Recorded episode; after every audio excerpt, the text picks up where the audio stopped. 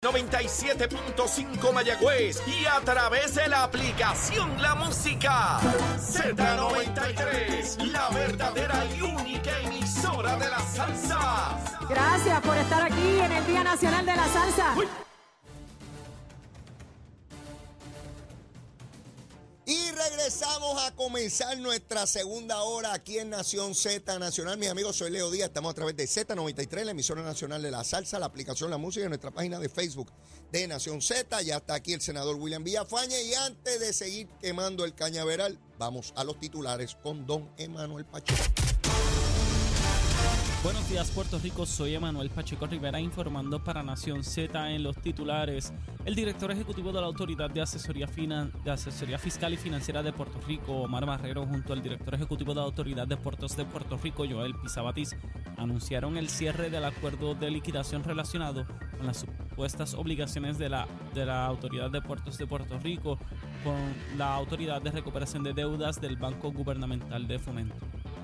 Por otra parte, el secretario del Departamento de Vivienda, William Rodríguez, confirmó ayer lunes en una vista pública de la Comisión Cameral de Vivienda que no está previsto que se destinen más fondos para una tercera ronda de distribución de boletos para la instalación de placas solares. Por último, un análisis de la Oficina del Contralor de Puerto Rico encontró que el Departamento de Hacienda pagó casi 2 millones de dólares a personas y entidades relacionadas al turismo que no cumplían con los requisitos de elegibilidad para acceder a fondos de emergencia bajo la ley federal CARES dirigidos a este sector. Hasta aquí los titulares, les informó Emanuel Pacheco Rivera. Yo les espero en mi próxima intervención aquí en Nación Z, que usted sintoniza a través de la emisora nacional de la salsa Z93. Él es Leo Díaz. Que venimos bajando, mire, chévere, aceleradamente. Na- Nación Z Nacional por la Z. Y de regreso aquí a Nación Z Nacional, mis amigos, ya tenemos al senador William Villafañe con nosotros. William, saludos, ¿cómo estás? Saludos para ti, Leo. Saludos para Chero, para Emanuel y para todo el pueblo de Puerto Rico. ¿Cómo andan las cosas? ¿Todo en Muy orden? bien, gracias a Dios. Caminando por todo Puerto Rico. Sí, este fin de semana recorrimos la zona suroeste de Puerto Rico. Ya visitamos los pueblos de Cabo Rojo, Lajas. Estuvimos también en Yauco, Guayanilla, Maricao. Estuvimos también en Peñuelas, en Guánica, en Sabana Grande. Ese, ese sitio, toda esa zona, es la zona de, de los temblores y todavía sufren lamentablemente de eso. ¿Cómo va la cuestión de la recuperación? ¿Qué te dicen los líderes de esa zona? Pues precisamente hay eh, procesos que están corriendo. Recuerda que hay muchos eh, proyectos que se tira a subasta, pero no hay eh, contratistas. Así que hay mucho todavía por hacer. Ajá. El, el- recuerda que lo de los terremotos, pues sucedió eh, unos tres años posterior a María Ajá. y es, más- es un, un desastre más reciente eh, y una, eh, una reconstrucción más compleja Mm. porque incluye demoliciones, aspectos estructurales, disponibilidad de capacidad de, por ejemplo, abastecimiento de agua, entre otros aspectos, y, y, y están en ese, en ese proceso todavía. Y el asunto de falta de contratistas sigue siendo un problema. Sí, lo es, lo es definitivamente. Hay eh, muchos proyectos que están esperando su turno a que haya disponible pues contratistas, mano de obra eh, y no solamente eso, los técnicos, ingenieros y todo el personal que hace falta para el, el diseño y la construcción de un proyecto. Hace un ratito hablaba con el alcalde de, de Vieques, Junito, sobre este anuncio que hace el gobernador ayer de las instalaciones del terminal de, de lanchas nuevo en Ceiba. Eh, a las y media vamos a hacer un esfuerzo por conectar con Sami, el alcalde de Ceiba, para, para que nos diga desde su punto de vista. Pero está el alcalde de, de Vieques particularmente contento con todo lo que está ocurriendo en el municipio. Dice que el gobernador el gobernador que más atención le ha dado eh, eh, de todos los gobernadores, y eso es mucho decir, porque yo sé que otros han hecho cosas también, ¿verdad? Por Vieques y Culebra, pero están construyéndose un montón de cosas allí, eh, asfaltaron todas las carreteras, estamos hablando de un hospital que ya está a punto de, de comenzar las paredes, me explicaba él, pues hicieron la, la base, eh, este nuevo terminal, lanchas nuevas, ese terminal, no sé si tuviste la oportunidad de ver la maqueta, está espectacular, tiene tres niveles, 41 millones de dólares, una primera, eh, el primer piso donde tú compras los boletos y toda la cosa, segundo piso oficinas administrativas y el tercer piso restaurante y toda vista panorámica, lugar para estar. Este, eh, es una instalación de primer orden. Sí, se está haciendo el trabajo por parte tanto del Ejecutivo como a nivel municipal, por parte de, ¿verdad? de Junito Corsino, que es un gran alcalde, muy querido también allá en el pueblo viequense. Y, y, y esto es lo que hacía falta, que se le dé la atención que merece Ajá. el pueblo viequense, así como eh, Culebra, eh, para que, eh, porque son destinos turísticos también, no solamente son eh, lugares para ¿verdad? asegurar una calidad de vida buena de sus para todos sus residentes, sino que también tenemos que entender que hay que hacer una inversión más allá porque eh, hay muchas visitas de turistas a la zona y eso, más allá del impacto económico, también tiene un, un uso, ¿verdad?, de las facilidades eh, y hay que darle mantenimiento y que hacer inversión en cuanto a ello. Y el gobernador está haciendo el trabajo para eso. bajo, bajo tu mandato, por decirlo así, porque tú eras secretario de la gobernación cuando Ricardo Rosselló era gobernador de Puerto Rico, se transfirió esta, este terminal de lancha de Fajardo a Ceiba. Históricamente se había señalado, y como en efecto es, el lugar más cerca de Vieques eh, desde Ceiba para las lanchas, no desde Fajardo. Se hizo la transferencia, obviamente siempre crea incertidumbre, algún tipo de molestia, porque las instalaciones que se realizaron al comienzo eran temporeras, no, no eran permanentes, que son las que básicamente están disfrutando hoy, pero ahora estamos hablando de otra cosa, de un estacionamiento para 500 vehículos. Y Este, esa era la, y, y esa era la visión, ¿verdad? El, obviamente el paso primario era el de hacer esa transferencia. Eh, se logró, una ruta mucho más corta. Y claro, las facilidades en Fajardo van a tener también eh, su uso y, y en provecho también de la comunidad fajardeña. Pero este para las eh, islas, municipios, pues esto un fue un paso de adelanto. El hospital está a punto ya de, de verse de fuera, dice él. Eh, eh, para el mes de octubre me dijo que las personas que necesitan diálisis se lo van a poder dar allí en las nuevas instalaciones y no en un lugar que ya él entiende que perdió su vida útil, aunque tienen el mejor equipo, pues el, vagón o el sitio donde están, pues ya no, no debe permanecer allí. Eh, ciertamente, cuando uno va por cada municipio, yo que he tenido la oportunidad de entrevistar aquí no sé cuántos alcaldes, y ya mismo hablaremos con el de Ceiba, eh, eh, estamos hablando de muchas horas de gobierno, William, de infraestructura, pero muchas. Estamos hablando de miles y miles de proyectos alrededor de todo Puerto Rico con un impacto billonario a las economías regionales y la creación de miles y miles de empleos. Ya tú ves eh, cómo estamos eh, cada, cada mes que pasa, seguimos rompiendo récords y la administración sigue haciendo el trabajo para que los puertorriqueños tengan oportunidades laborales y empresariales. La Junta de Supervisión Fiscal, eh, el lunes, cuando estuvo Cristian Sobrino aquí en el programa, discutí con él la medida que no, no tuvo los votos en el Senado para pagar la deuda de puerto. Se aprobó en Cámara, pero por un voto no se aprobó en el Senado. Y Cristian me decía, Leo, la Junta le dio la oportunidad a la legislatura Sí. que aprobara algo que ellos pueden aprobar. Es para, estaban midiendo su disciplina para hacer las cosas que hay que hacer y lamentablemente no lo hicieron. Eso me dijo Cristian y no habían pasado cinco horas cuando la Junta aprobó el dinero. Sí. Este, y entonces queda en evidencia dos cosas mi juicio. William, me gustaría que me hablara sobre las mismas. Primero, no puede haber un carácter más colonial que esto. Una Oh, no, junta no, de no. gobierno que dice, eh, la legislatura no actuó, olvídese de eso, esa gente no, no, no, no, cuenta aquí ni para por ni para banca. Nosotros decidimos y este es el dinero y se acabó.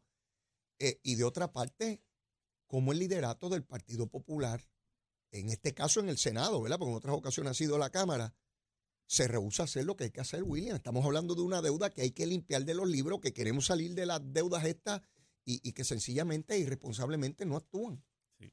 Y a- algo que está ahí latente y que produjo ese tipo de, de situación es la falta de comunicación efectiva entre Cámara y Senado, Ajá. entre el li- liderato del propio Partido Popular. Y, y eso es el reflejo de ello. Yo, yo creo que, ¿verdad? Si, si hubiera una mejor comunicación entre Cámara y Senado, pudiera haberse logrado el- la legislación con el parecer, si alguna enmienda a la Pero, legislación. pero cuando pues, tú dices comunicación, la medida, la, la- la- el liderato de la Cámara ah, trabajó la medida sin ningún tipo de comunicación con el lado del Senado. de su propio partido. Y cuando le llega al Senado, pues están totalmente eh, a ciegas de, de qué trataba. Hasta el la medida- tú me corriges, el presidente del Senado le votó en contra. Sí, sí, Por lo le, menos votaron en contra porque no, ¿verdad? De- de- Desde el parecer de ellos, pues no trabajaron la medida en conjunto. Pero va- vamos, vamos a examinar cómo los adultos tramitan estos asuntos. Los adultos, los adultos, no, no los niños, los adultos. En caso de que me llegue, si yo fuera presidente del Senado, en caso de que me llegue una medida como esa de la Cámara y no se trabajó conmigo, que es lo ideal, pero si no lo fue, no tiene por qué sencillamente descartarse, pues yo me comunico, con, particularmente si son de mi propio partido, pues la comunicación debe ser más fácil llegar a unos entendidos, aprobar una medida con enmiendas para provocar un comité de conferencia, Si hace- lograr subsanar. sí, y si- Así hacen los adultos, los si, adultos. hace una- si hace falta un estudio, un análisis, una vista pública, se encomienda, se hace, Exacto. se hace con premura. Y Pero no lo llevas a votación hay- y lo cuelgas. Y si hay algo con lo que no estás de acuerdo, te sientas, lo dialogas, lo enmiendas, lo apruebas, lo llevas al comité de conferencia, como tú planteas, y finalmente sale Sí. el producto de ello. Sí, sí. Pero no fue lo que hicieron. Entonces, creo que se añade a lo que yo ya conocía, que hay un elemento de enviar un mensaje por parte del Senado a la Cámara.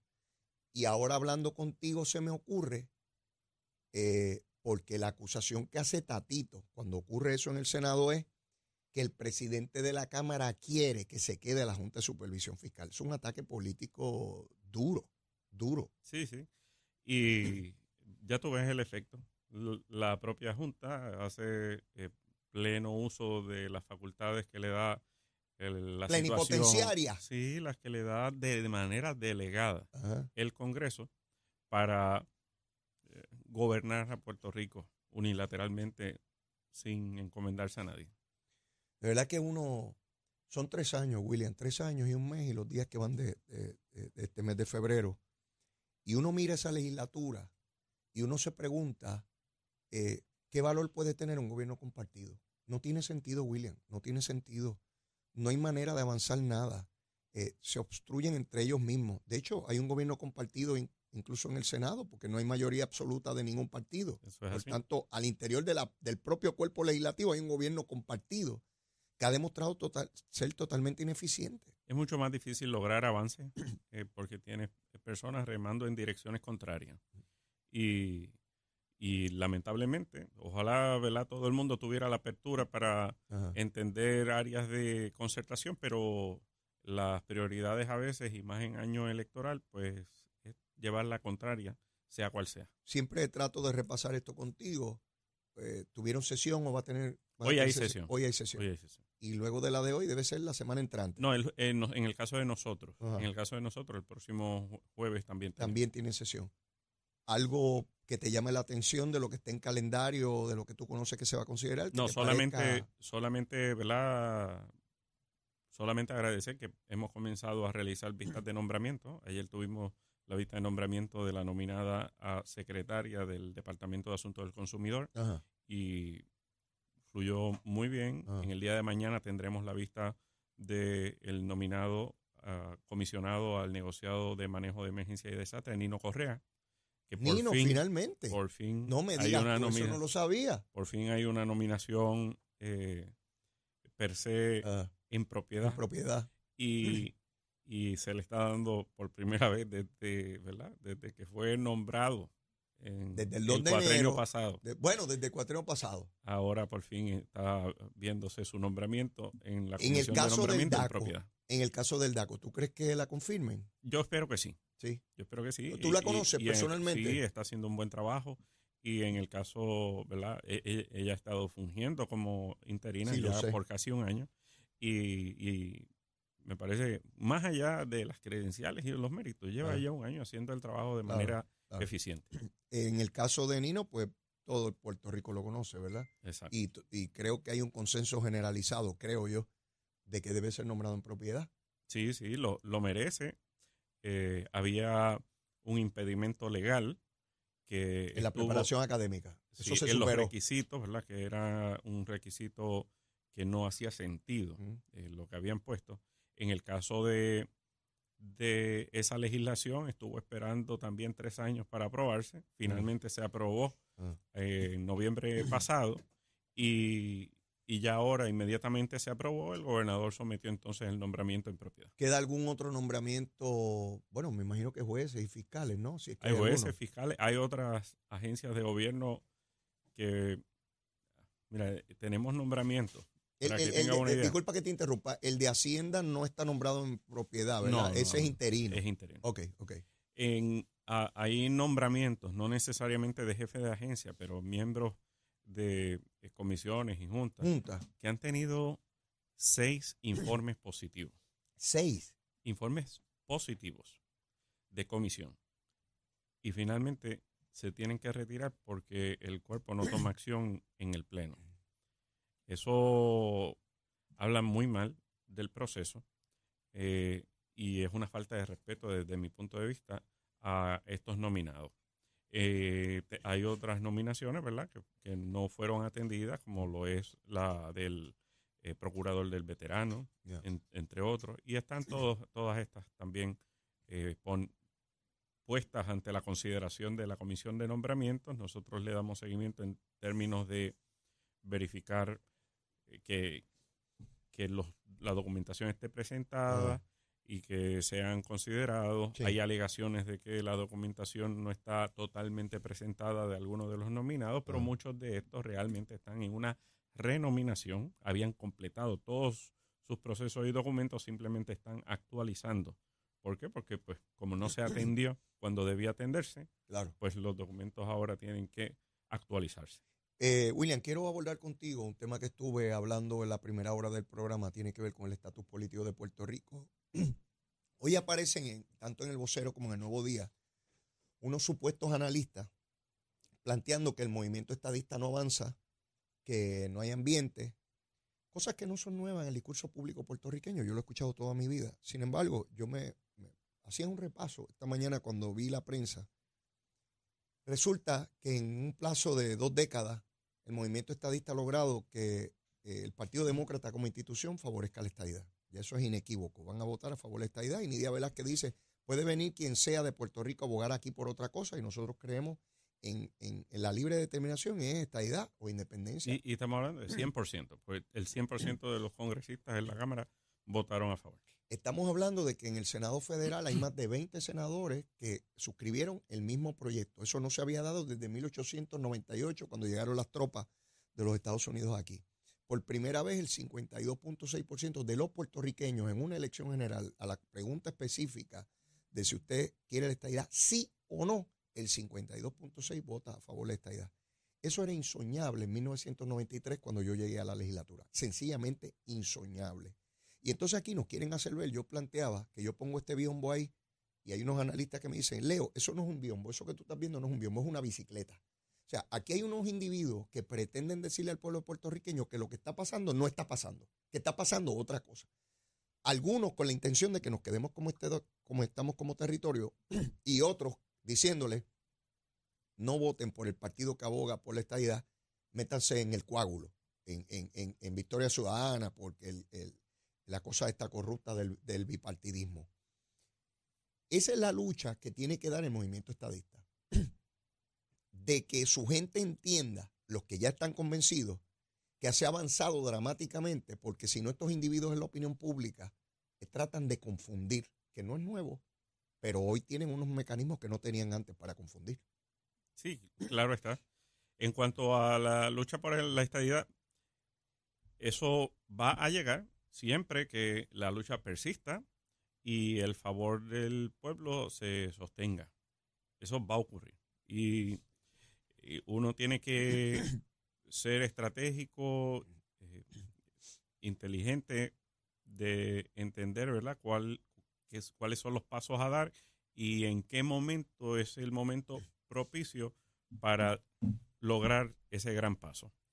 Yo, yo he planteado que si uno revisa por los pasados 40 años las elecciones a nivel nacional, tanto para la Casa Blanca como para el Congreso, Ajá. uno puede eh, pronosticar eh, de manera bastante certera que durante los próximos 12 años Ajá. vamos a tener tanto un gobierno totalmente republicano, un gobierno totalmente demócrata y gobierno mixto. Mm.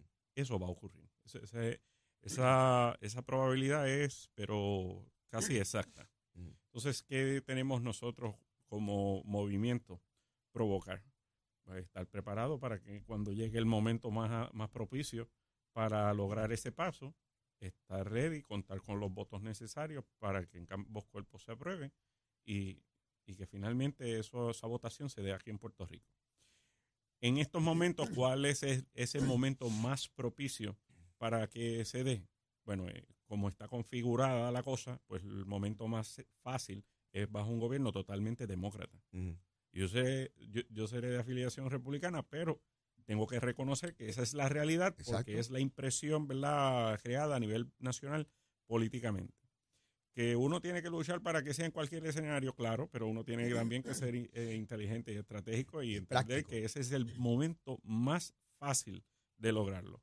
¿Qué haría falta en ese escenario? En ese escenario haría falta por lo menos 10 senadores republicanos en, en, el, el- en el Senado y algunos 40, 50 republicanos en la Cámara de Representantes para eh, bajar sólido eh, con su aprobación allá. En el Senado prin- principalmente, ¿por qué? Porque en el Senado pues existe la regla del filibusterismo y es la traba principal para la aprobación de legislación. En la Cámara con un solo voto por encima se aprueba cualquier legislación.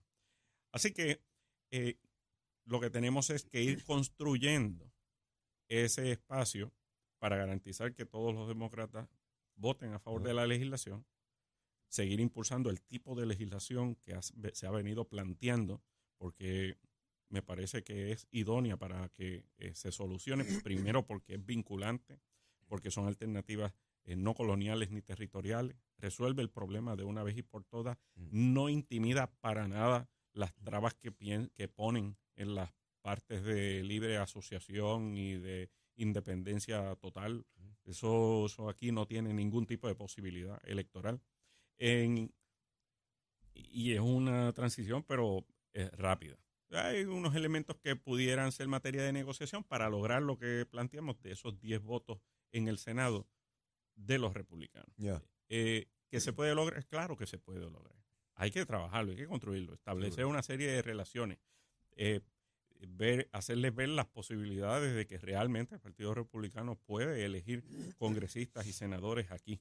Eh, así que eh, eso es parte del trabajo que hay que realizar. Hay una serie de estrategias. Nosotros como candidatos estamos elaborando un, un- un- esa, una estrategia inteligente en esa dirección eh, que incluye una serie de pasos a dar y vamos a estar preparados para que cuando ese momento propicio llegue, eh, no tengamos que esperar al final del término de dos años del Congreso, sino que desde el primer día se pueda atender. Eh, la controversia que se suscita cuestionando por parte de candidatos del Partido Popular a candidatos de Victoria Ciudadana por no haber eh, completado endosos, por no haber rendido endo- endosos, ya que tienen su asamblea para escoger los candidatos posterior a la fecha límite para la entrega de los endosos. ¿Cómo tú ves esa controversia? Porque ya el próximo lunes hay una vista en el tribunal donde se debe estar dirimiendo si en efecto tenían, estaban requeridos a tener endosos porque no tenían un candidato único. Solamente los que tienen un candidato único son los que, los que no tienen que recoger endosos. ¿Crees que tiene posibilidad los legisladores o candidatos del Partido Popular en ese pleito? Me- te voy a, a plantear cómo yo lo veo. Y, y leí ¿verdad? Lo- lo- los requisitos de ley. El tribunal, desde mi punto de vista, eh, y es como creo que debe ser, a la, a la hora de, estoy totalmente eh, de acuerdo en que los requisitos tienen que ser iguales para todo el mundo. Eso, ese, esa, ese predicamento De, de ahí partimos. ese predicamento yo estoy totalmente de acuerdo. La ley establece el mecanismo de eh, los métodos alternos de selección para los partidos, que es lo que ha hecho el PIB históricamente, Históricamente. ¿verdad? Que no abre a primaria. Mm. El- los partidos, ¿verdad? De Victoria Ciudadana y Dignidad, pues optaron por un mecanismo, un método de selección alterno, Mm, pero teniendo entre ellos mm, competencia. Y establecieron una fecha. sí. eh, aquí hay dos elementos. Uno es si les aplica o no el requisito de endosos. Uno.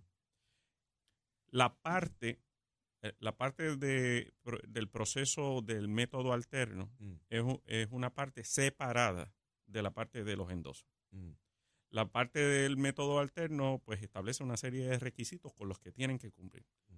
En ningún momento habla de endoso. Eso es una verdad. No habla, eh, ha- habla, hablan de unas fechas antes, eh, no, no hay, sino, a- y eso aplica a todo el mundo, hablan de unas fechas antes para presentar los candidatos eh, para la papeleta. ¿Ok? El- la ley también habla, cuando se habla de, de esto de los procesos de endoso, Sí. de que los partidos deben presentar los candidatos únicos que tienen a ciertas posiciones, Mm, no en la parte del método alterno. Y que esa fecha es el 30 de diciembre. Claro, este año cayó de 2 de enero porque pues era fin de semana, Sí, etcétera. sí. ¿Qué sucede? Los requisitos de ley, a mí me parece que, debe- que el tribunal siempre debe interpretarlo eh, de manera liberal, es decir, de manera que impida lo menos posible el que un candidato pueda presentarse. Ok. Esa es mi posición Sí, sí, con respecto a- a- a- a- al principio de cómo un tribunal debe atender eso. En términos de, del requisito de los endosos, Mm. la parte de endosos habla de candidatos primaristas Mm, y de candidatos independientes. Entonces, la interpretación de candidato primarista Mm. no incluye candidatos bajo el método alterno de selección. Ok. Entonces, por eso, desde mi punto de vista, interpreto Ajá. que aunque pueda tener posibilidades dependiendo de cómo interpreta el tribunal, si lo hace de una interpretación estricta o de una Ah, interpretación veo, liberal, pues desde- partiendo yo de que lo debe interpretar de manera liberal, me parece entonces que entonces no debe poner esa traba y si la fuera a poner, debería abrirles una ventana para que entonces... eh, eh, Ah, es la, es la primera vez que escucho ese, ese punto de vista y entonces, como abogado que eres, te ubicas como si fueras el juzgador, como juez, y aplicarías una factura más, más abierta, más liberal, en favor de- del candidato y de, y de los partidos, no una factura estricta Sí, sí. y porque- rigurosa en su aplicación. Sí, porque la, la esencia, ¿verdad? Y no, no se trata de un factor, eh, ¿verdad? Como en el caso de, en, en el caso de Eliezer, Ajá. eh, el planteamiento es, es estricto, porque porque la ley es clarísima. Sí, de que tienes que rendir. los estos documentos tienen que documentos, estar ahí. Eso, punto. eso les, les Antes del aplica, mediodía del dos puntos. les aplica sea independiente, se- es- la ley es bien clara. es inequívoco, está, está mencionado por nombre y apellido. Exacto. Sin ahí, embargo- no, ahí no depende del método. Sin embargo, en la otra podría haber un ejercicio de interpretación. Y si hay un ejercicio de interpretación, tu factura, si fuera el juez, una liberal, Sí. en función del candidato y del partido y de los procesos de los partidos. Sí, y personalmente no tengo absolutamente ningún tipo de objeción con que po- postulen a la persona que ellos entienden. esa Interesante, posición. es, es el primer análisis que veo de esa naturaleza. Eh, Ahora, de que la ley debería ser igual para todo el mundo, sea De acuerdo, método de selección. Oh, sí, totalmente. habrá que ver entonces cómo el juez determina esto, si se va por la factura este, liberal o, o conservadora. Exacto. Pero vamos a la pausa y luego de la misma vamos a ver si conseguimos al alcalde de Ceiba, porque quiero que nos hable también de esta instalación eh, del terminal de lancha que está justo en su municipio. ¿Dónde Yeah. es eso? Aquí, en Z93. Llévatela, chero. Buenos días, Puerto Rico. Soy Emanuel Pacheco Rivera con el informe sobre el tránsito. A esta hora de la mañana continúa el tapón en algunas de las carreteras principales del área metropolitana, pero ya está mejorando en algunos de los tramos de la área metropolitana. Sin embargo, aún se mantiene ligeramente, ligeramente congestionada la autopista José Diego desde el área de Bucaran hasta el Expreso Las Américas en Atorrey y también la carretera número 2 en el cruce de la Virgencita y en Candelaria en Toa Baja y más adelante entre Santa Rosa y Caparra. Además, algunos tramos de la PR5, la 167 y la 199 en Bayamón y la avenida Lomas Verdes entre Bayamón y Guaynabo, así como la 165 entre Cataño y Guaynabo en la intersección con la PR22. Por otra parte, el expreso Valdoriotti de Castro desde la confluencia con la ruta 66 hasta el área del aeropuerto y más adelante cerca de la entrada al túnel Minillas en Santurce. Además, la avenida 65 de Infantería en Carolina y el expreso de Trujillo en dirección a Río Piedras, la 176, 177 y la 199 en Cupey y la autopista Luisa Ferré entre Montiedra y la zona del Centro Médico en Río Piedras y más al sur en Caguas y también la 30 desde la colindancia de Juncos y hasta la intersección con la 52 y la número 1. Hasta aquí el tránsito, ahora pasamos al informe del tiempo. Para hoy martes 6 de febrero, el Servicio Nacional de Meteorología pronostica otro día parcialmente nublado, caluroso y húmedo con aguaceros para el este, el interior, el oeste y el sur durante todo el día, con aguaceros dispersos en la tarde para el área metropolitana y el norte. Hoy tendremos vientos del sur con humedad y calor y velocidades de 9 a 15 millas por hora y algunas ráfagas de sobre 30 millas por hora. Las temperaturas máximas estarán en los medios altos 80 grados para todo Puerto Rico excepto el norte y el área metro, en donde se alcanzarán los bajos 90 grados. Hasta aquí el tiempo les informó Emanuel Pacheco Rivera. Yo les espero en mi próxima intervención aquí en Nación Z, que usted sintoniza a través de la emisora nacional de la salsa Z93.